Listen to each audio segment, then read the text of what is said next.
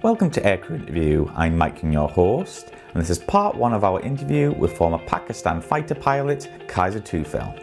In this episode, Kaiser chats about what it was like to fly the FT 5, the F 6, the Mirage F1, and the Mirage 3. If you enjoy our videos and podcasts and would like us to continue putting out regular quality content, head over to patreon.com forward slash aircrew interview where you can donate monthly and in return you will get rewards ranging from early interview viewings, bonus clips, credited as a producer, and much more. Thank you and enjoy.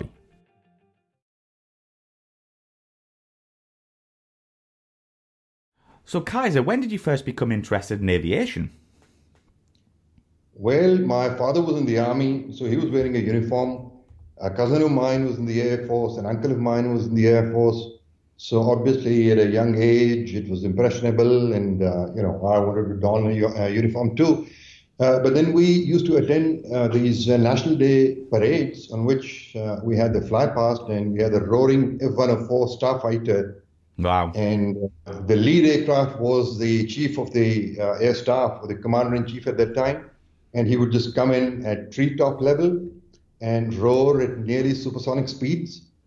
And then there'd be a loud boom, and that just fascinated me no end. I wanted to do that. You know, nah. I'm talking about age uh, 10, 11, 12, around that time. And then I got a lucky break at the cadet college. Uh, it's a military school, it's a high school. Uh, they take you in at class 8 and mm-hmm. stay on for five years till you finish your high school. So uh, again, I wore the uniform after seeing my father at th- age 13. Of course, I was in uniform. That was a military school, army school actually. Okay. And out of our class of about 80, uh, about 25 joined the army, and the rest were in the civil, the medical colleges, or the engineering universities. And I was the only one who joined uh, the Air Force out of 80. Yeah. Uh, not too many applied because uh, everyone thought that uh, there were two chances to join the armed forces, mm-hmm. and if you just lose one, uh, the Air Force, you're left with just one for the Army. So I took a chance, and there I was. I got selected. That was 1973. 1973, right? And 73, and then we had one year boot camp at a hill station uh, away from the academy. The academy was essentially just about flying. Uh, so the boot camp for one year, in the remaining one and a half year at the academy where we did both uh, aeronautical studies as well as uh, flying. So half the day we were in the classrooms, and the other half we were in the flight lines and alternate the next day the other way around. Yeah. So yeah, tell us some of the the first aircraft you started training on your basic aircraft. Right. Uh, after completing one and a half year of uh, ground training, we were put through flight training, which uh, used to take one year, six months of the primary, and six months of the basic training. Mm-hmm. The primary training used to be on the T6G Harvard. Ah, lovely aircraft. Yeah, the Texan, yeah. Uh, so we started off on the Texan, the Harvard, and uh, about just short of solo, uh, short of solo stage, uh, they discovered that the aircraft had some major structural defects. Okay. And they had to ground half of them, half the fleet, wow. about uh, 40 odd aircraft. 20 were grounded. So the other squadron, not my squadron, the other squadron uh, continued to fly on the Harvards, and we were just lucky to have the uh, Saab supporter, the MFI 17, mm-hmm. uh, the Swedish aircraft primary trainer. Uh, they sold five to us, uh, a sort of experimental thing that if you like it, you keep it. If you don't, you just uh, turn it back. Mm-hmm. So uh, we, our squadron was put on those five aircraft. So uh, I just flew about eight to ten hours on the Harvard, just about you know, about to get the solo, uh, we were with the aircraft grounded and we were put on the supporter. Uh, and uh, it was a breeze. Uh, the Texan had 600 horsepower, and here we were on a nosewheel aircraft, uh, 200 horsepower. It was more like a toy, very comfortable, no problem at all. Uh, so, of course, we did about 55 hours on the MFI 17. Mm-hmm. and the phases were basic aerobatics and to circuit landings and uh, navigation. No instrument, no, uh, no uh, formation. Mm-hmm. It was about 55 hours. And then from there, we graduated from the primary to the basic flying training wing. And we had the T 37s there. T 37s, yeah. And finally, uh, with about uh, 170, 180 hours, we graduated. Uh, and let me tell you about the number of people who joined. We were 55 who joined the academy out of a total of 5,000. The initial selection was out of 5,000 candidates, and we were just 55 who got to the academy in 1973. Wow. Yeah, and 29 graduated. The rest, uh, about 40%, were just weeded out. It's like winning the lottery. it was. and from there, uh, the usual stream was uh, after T37, uh, people used to go to the T33 for uh, advanced jet conversion at a different pace. You were done with the academy and you'd go to the uh, conversion school. And now uh, T33s were again uh, aging, and there weren't enough of them. So again, they split our course into two halves, one on the T33, and those guys were supposed to follow it up with the F-86 in that stream, American stream. Mm-hmm. And the other half were sent to the MiG-17 dual-seater, which had just arrived as a replacement of the T-33, mm-hmm. which was in the last phases anyway. So we were again the lucky ones. Lucky, I'd say, because that was a new aircraft, um, very simple to fly, very easy, no vices. And uh, so there we started uh, in the boondocks. This was the base. Uh, ours was the first course, and that was the base, uh, you know, starting operations for the first time way back mm-hmm. in 1976. So uh, we got on to uh, the MiG. Like I said, it was a very MiG-17 dual-seater. was a very simple aircraft. The engine was very reliable. Uh, I had a smooth sailing on the MiG-17 on the on the FT. We used to call it the FT5, fighter trainer number five, that the yeah. Chinese designated the dual seat, yeah. and that was the only dual seat MiG-17 made by China. The Russians they continued on the MiG-15 uh, UTI. Mm-hmm. Yeah. For which we had three anyway. Mm-hmm. Uh, before the MiG 17, we had the uh, MiG 15 mm-hmm. UTI. Just a few of them only for instrument flying in for uh, night checkouts and so on. We didn't mm-hmm. have the F 6, the MiG 19, uh, the dual seater hadn't come in at that time. So now from MiG 17, we moved on to the MiG 15. Now, from there, we uh, graduated onto uh, the F7, F6s, the MiG 19. Mm-hmm. Uh, now, the MiG 19, like I told you, uh, this was 1976.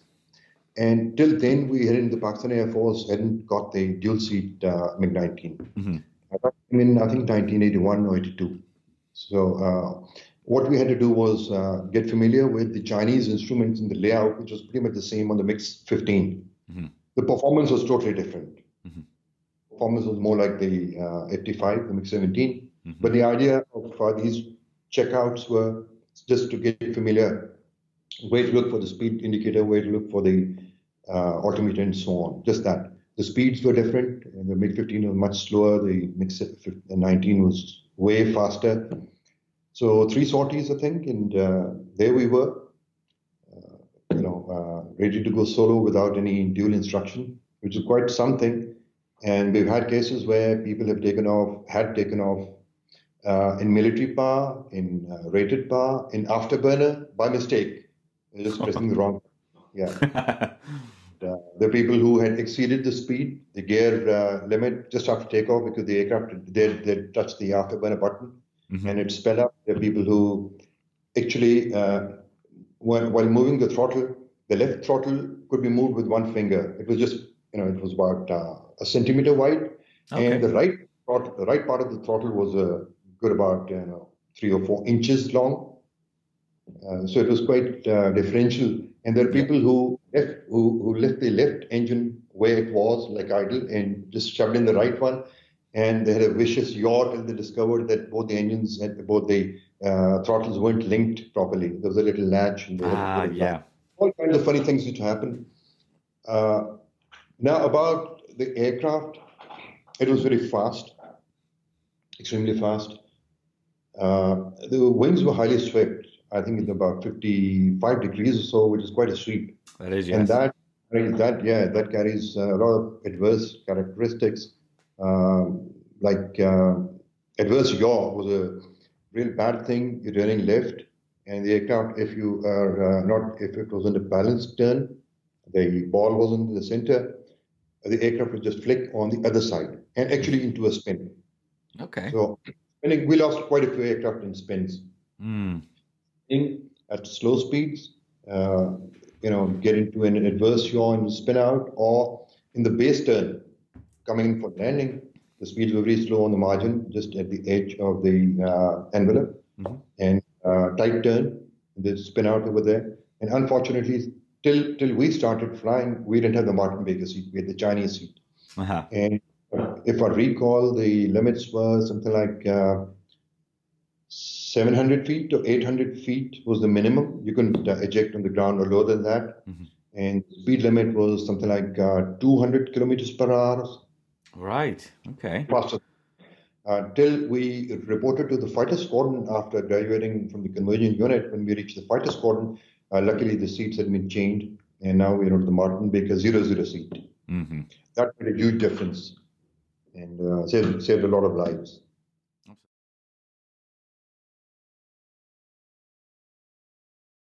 But uh, it sounds like you had a great time on the MiGs there. But let's move on to what was your first frontline Western aircraft, and what was it like to fly, and how different was it coming from, you know, the Chinese or Russian-made aircraft? Well, uh, a step back after staying about one and a half year in the fighter squadron, uh, where I accumulated close to 300 hours, which is quite a lot for about uh, 15 months of flying, because mm-hmm. the flying time of the MiG was barely about 40 minutes. Mm-hmm. Total flight time was 40 minutes. Uh, with tax, with clean, you can barely do about 25, 30. really? Uh, yeah. So uh, after that, there was some shortage of instructors at the academy, so they pulled out we youngsters. Uh, with I was just a flying officer at the time with uh, I think barely two years service. I was not yet 24 when they sent me as an instructor. Wow. Not yet 24 as an instructor at the academy did the instructor's course on the T37, and I stayed on the T37 as an instructor for nearly four years, about a little less than four years. I got a lucky break there because I joined the aerobatics team, the Sherdils or the Lionhearts, as they call it. Uh, so uh, stayed on. That was quite something because we were uh, we used to perform on graduations at the academy. It wasn't the Air Force aerobatics team; it was just the academy team. But since that was the only regular team, so uh, on VIP visits or uh, some annual festivals or fairs or parades, we used to go there and uh, at the academy. So it was quite something for a student to claim that my instructor is, uh, you know, uh, part of the aerobatics team and so on. And like I told you, I was quite young. I was barely 24. And my first student, when he graduated, uh, his parents were there in the graduation parade, and I went up during the tea party. I went up to them to congratulate them. And they said, Congratulations to you also. I said, What for? He said, You graduated. I said, No, I graduated four years back. I'm instructor. And they didn't believe that. Mm-hmm. So, anyway, uh, so after four years, I moved on. Uh, from there, uh, the next best aircraft, we just had two types fighters, the F 6 and the Mirage. So, from there, I moved on to the Mirages. Now, this was quite something because firstly there was a gap of nearly four years that I had last flown a fighter, mm-hmm. and secondly this was a tailless Delta, which is uh, very different. The flying characteristics are quite different from the swept wing aircraft, although the F6 was difficult too. But this one, I wouldn't say it's difficult, but it was different. You had to understand how a Delta behaves because uh, there's so many things about a Delta. You each time you you know pull the aileron, you pull on the stick with the aileron going up. Uh, you want the aircraft to go up, but actually you're inducing a lot of drag. So mm-hmm. that makes you actually, uh, you know, lose lift, lose the speed. So you had to understand that, and because of that uh, characteristic, you had to have very high speeds for takeoff and landing, which is a peculiar thing of the deltas. Deltas also happen to have very uh, poor aspect ratio. That's the square of the wingspan over the wing area. Um, in fact, Mirage uh, has perhaps the world's worst aspect ratio. I think the Draken, Swedish Draken beats it, but uh, the Mirage 3 and 5, and perhaps also uh, the 102 and 106s being tailless deltas, they all had aspect ratios in the region of about 1.8, 1.85 or so, which is really low. Wow. Compared that to the F16, which is something like 3.5, mm. almost double of that. Uh, but uh, the cake is taken by the Indian Tejas, which is a delta wing tailless aircraft, 1.75, really low aspect ratio. But then, of course, it has fly-by-wire controls which take care of uh, some of these. But since the Mirages were, weren't fly-by controls and there weren't any flight control computers to limit it uh, from certain uh, idiosyncrasies, so to speak, so the pilot had to handle it. Uh, you know, so the basic issue was high speed, very high speed on takeoff and very high speed on landing. I, if I recall correctly, the uh, landing speed of the space shuttle was something like 220 knots, and here we were at 195, 200 knots. Wow. So that's yeah, one of the fa- fastest fighters to come in for a landing. Yeah, that so, high. So you had to be real fast in takeoff and landing to be able to react to even a sudden red light coming on. You didn't have too much margin. By the time you realize that a red light has come on, it means fire or it means this or that. Either you take off or you stop because everything happens so fast. Mm-hmm. So you had to be at the uh, power curve, so to speak, uh, because uh, it wasn't forgiving in these phases of flight. But was it a nice aircraft to actually handle and fly itself? Did it have, was it mainly a, a good aircraft? Would given the fact that it first flew in 1956 mm-hmm. And the technology was that uh, early, uh, it was very good. Actually, it had uh, auto command system. It had a orthodox kind of autopilot. It had adverse characteristics like all deltas have. It wasn't peculiar to the Mirage only. All tailless deltas have similar problem, but there are not too many delta uh, tailless delta types anyway. There was the 102, 106, and I think the Draken and the Mirage. These were some of the few uh, tailless delta aircraft. Mm-hmm. So they had these uh, issues. Also, the other issue was that uh, because of the delta and because the elevon going up when you wanted to climb, and you're actually inducing drag and uh, spoiling the lift. Mm-hmm. So therefore, you'd lose lift very fast. If you're turning, uh, again, because of induced drag, you'd uh, lose a lot of lift. Mm-hmm. So it wasn't a good aircraft to fly like we used to on the F6, be at uh, very, very low speeds, you know, less than 100 kilometers per hour also. We used to have the speeds in kph on the uh, Chinese types. Mm-hmm. On the Mirage, you can do uh, such a thing because although it won't go into a spin, but it'll just keep coming down. Uh, it'll keep losing height. Uh, energy maintenance was a major issue. But since the aerodynamics otherwise were very good, meant for high speed flight, it was excellent, superb at uh, high speeds. Mm-hmm. And despite the fact that it was underpowered, rather underpowered, I would say, um, F6, the Chinese uh, MiG 19, was uh, close to 0.86 thrust to weight ratio. And the Mirage was uh, barely 0.6 or something. Yeah, yeah so, a significant yeah. difference lot of difference in the thrust to weight ratio. So uh, it couldn't sustain it couldn't sustain speeds during uh, turn, a turning fight. So the best thing was if you got into a turning if you got into an air combat situation, better run. that was the best escape thing. Because yeah. if you wanted to fight it out, you definitely lose against mm-hmm. virtually any. Mm-hmm.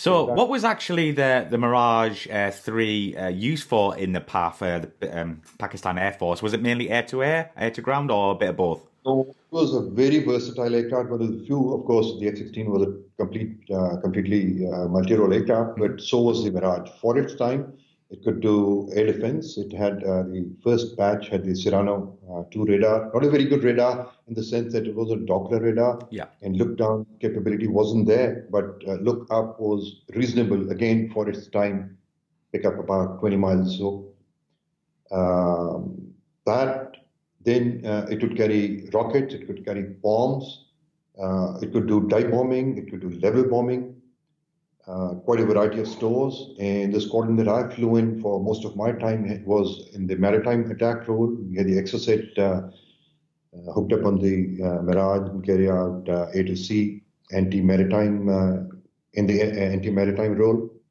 Mm-hmm. So quite a few missions actually. And air defense alert, virtually the whole gamut of operations was this was the workhorse, the linchpin of the Air Force for mm-hmm. quite some time. Yes. And in war, I think, although I didn't participate in any war, but it had a reasonably good record also in yeah, war. That, yeah, shooting down aircraft and bomb delivery and so on and so forth. Uh, then the variety of weapons it had, I missed out the Durandal. That was a main role of the uh, Mirage, carrying the Durandal for anti-runway strikes. Mm-hmm. So it was a very versatile aircraft. So we used it for almost every uh, role in the Pakistan Air Force.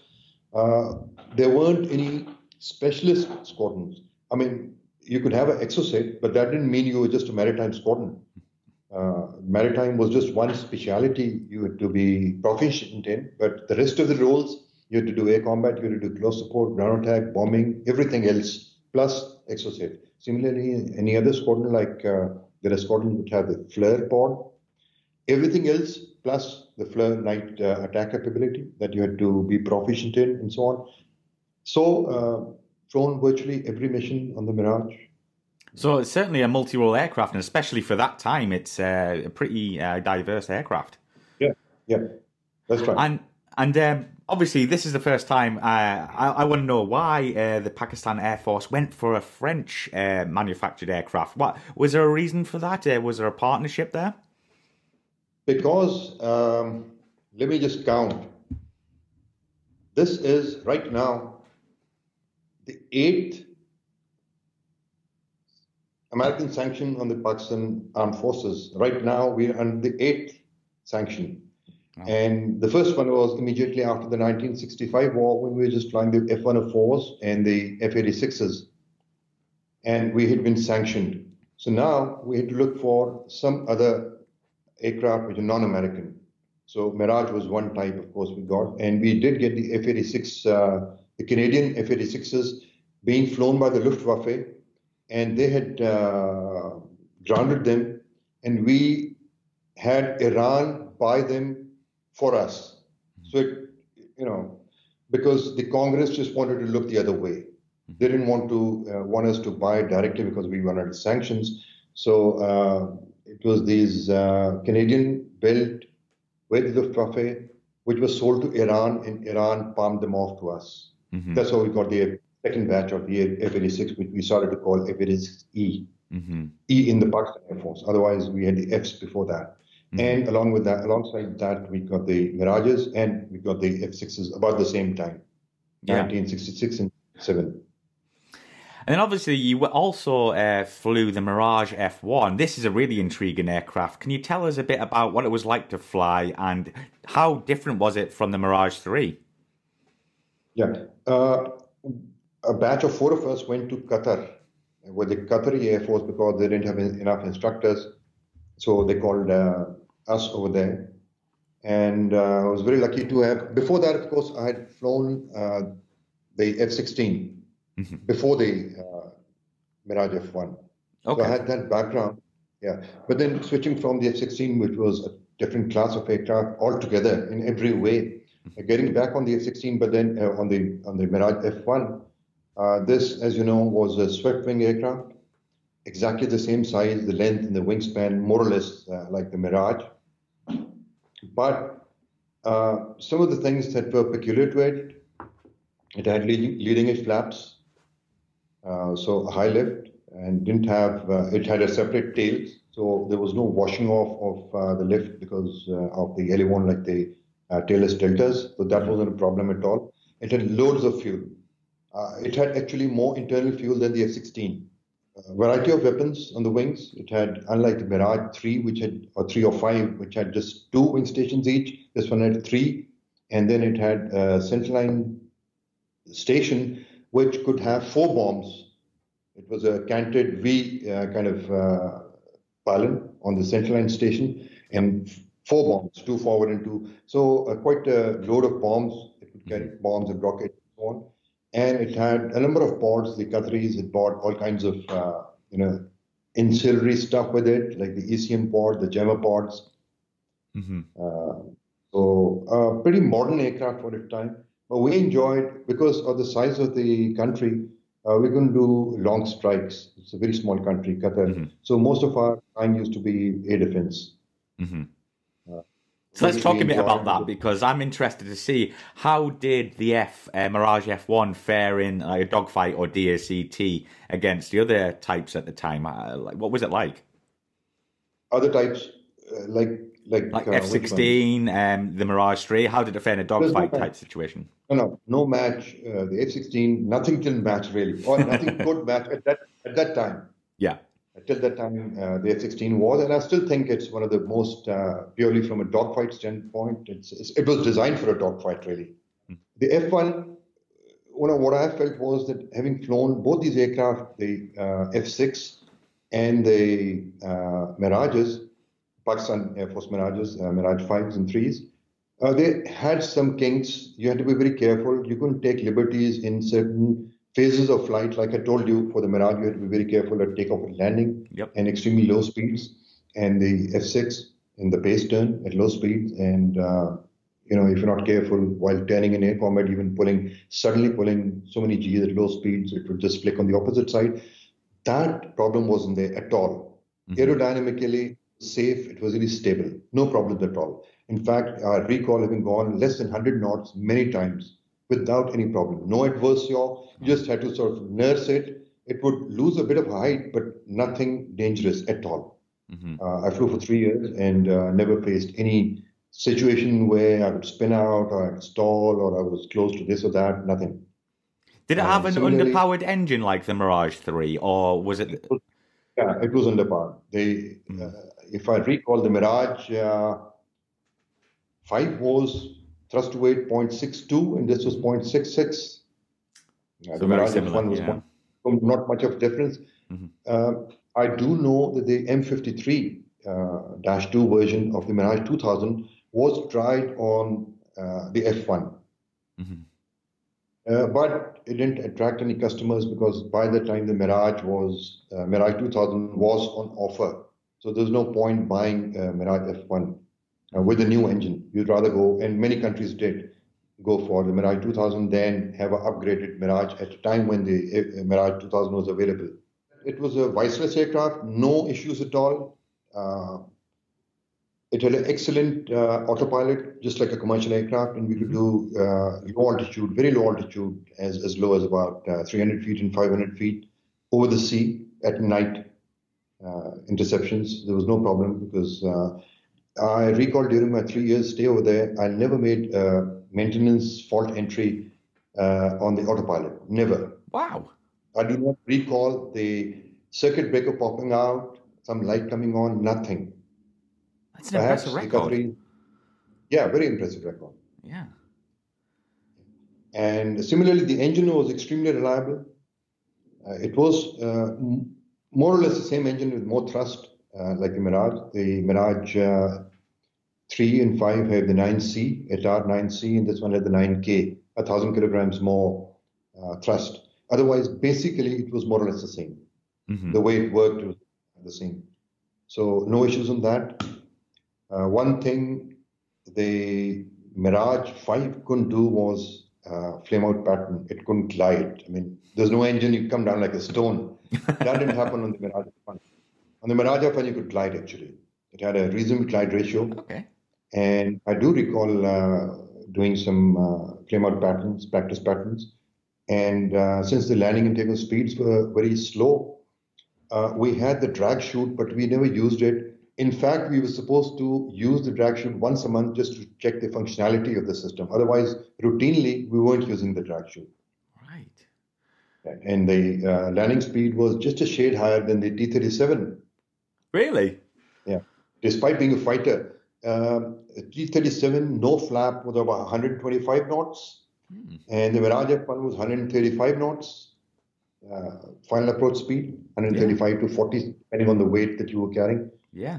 So again, it was very controllable, and the fact that uh, we had, I think, the world's second largest, second longest runway in Doha in Qatar, Wow. which was also the emergency landing runway for the space shuttle. Oh, was it? if there was bad yeah if there was bad weather uh, in america and it was it had to land uh, so it could this was one of the alternate airfields for the space shuttle it was uh, 13000 feet 12800 feet or so uh, fairly long the usual military runways are 9000 feet Yeah. and uh, we we just clear off from the first link because the aircraft was slow down it was quite windy in uh, doha Mhm. uh, it was on the coast, you know, sea breeze, so stopping the aircraft was no issue. Mm-hmm. Seldom had to use brakes other than just having to turn off. So on the whole, a very comfortable, very easy aircraft uh, to fly. Lots of capabilities uh, for the 80s and for the early 90s, about that time. Mm-hmm. Beyond that stage, then of course, uh, you know, better fighters had uh, come in. The class of the Mirage 2000, the F-16, uh, in the early 80s and mid 80s and beyond. Yeah. So it became sort of redundant. I think it was the wrong aircraft at the wrong time. It, it had come out about five to ten years earlier. It could have uh, had sales like uh, the Mirage 5 and 3, which went up to about 50, 1,400 units. Mm-hmm. And this one, I think, was not more than 700 or so. Mm-hmm. And also to note, a very beautiful aircraft. Yes, yeah, very beautiful aircraft.